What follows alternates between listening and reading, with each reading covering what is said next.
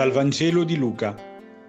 In quel tempo Gesù entrò nella città di Gerico e la stava attraversando quando ecco un uomo di nome Zaccheo, capo dei pubblicani e ricco, cercava di vedere chi era Gesù, ma non gli riusciva a causa della folla, perché era piccolo di statura.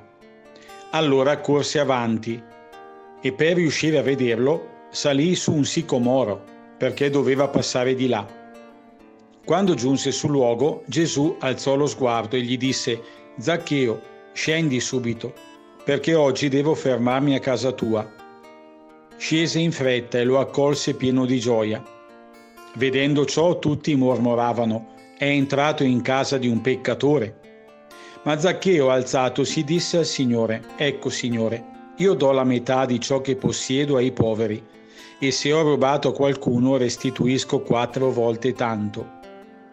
Gesù gli rispose, Oggi per questa casa è venuta la salvezza, perché anche egli è figlio di Abramo. Il figlio dell'uomo infatti è venuto a cercare e salvare ciò che era perduto.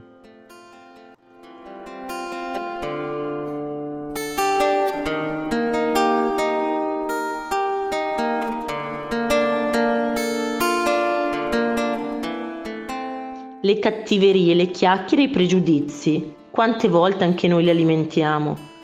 Quello che mi stupisce sempre di questo Vangelo è lo sguardo di Gesù verso Zaccheo.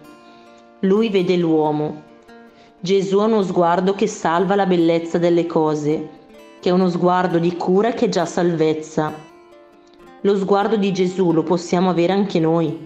Difficilissimo, ma è possibile quello che pensiamo di una persona non passa solo attraverso le parole, ma anche e soprattutto dal modo in cui le guardiamo. Zaccheo ha sentito lo sguardo amorevole di Gesù su di lui e si è convertito. Cerchiamo di avere fiducia nel fatto che le cose possono cambiare. Se lasciamo spazio a Gesù è davvero possibile e lo è anche per noi verso noi stessi.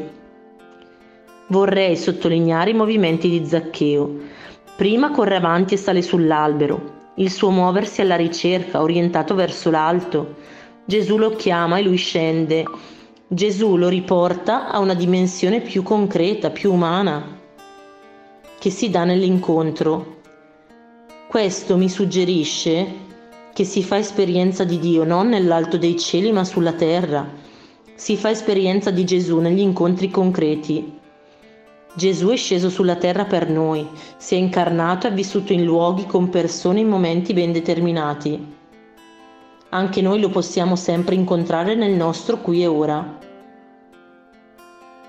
Oggi in particolare cerco di coltivare uno sguardo di cura e di bellezza su tutto quello che vivo nel mio qui e ora.